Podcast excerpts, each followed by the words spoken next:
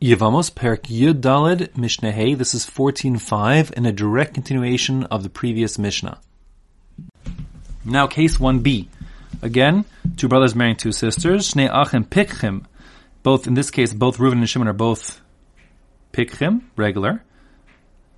Nisu and Lishtei Achayos. They're married to two sisters.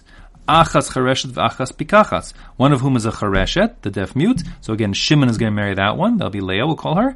V'Achas Pikachas, the other one we'll call her Rachel, is a regular, healthy woman. Again, which means that Reuven and Rachel have a Doraisa marriage. Shimon and Leah have a Durabana marriage.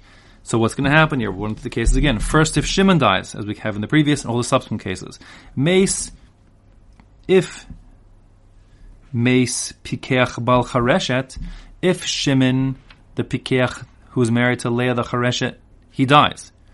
Which means that Leah, who was married to Shimon Midrabanan, um, now would fall to Reuven for uh, Yibum.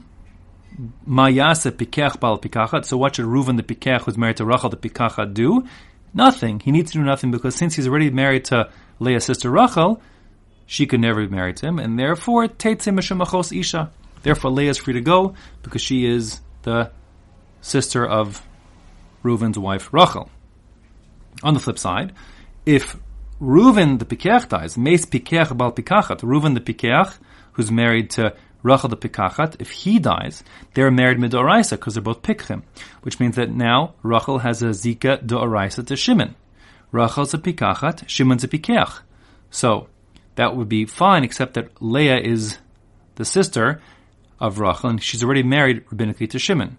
So Ma Yase Pikeach Bala Chareshet. What does Shimon the Pikeach, who's married to Leah the Chareshet, do? First of all, he can't stay married to Leah because now he has a because Rachel, her sister, is Zakuka so.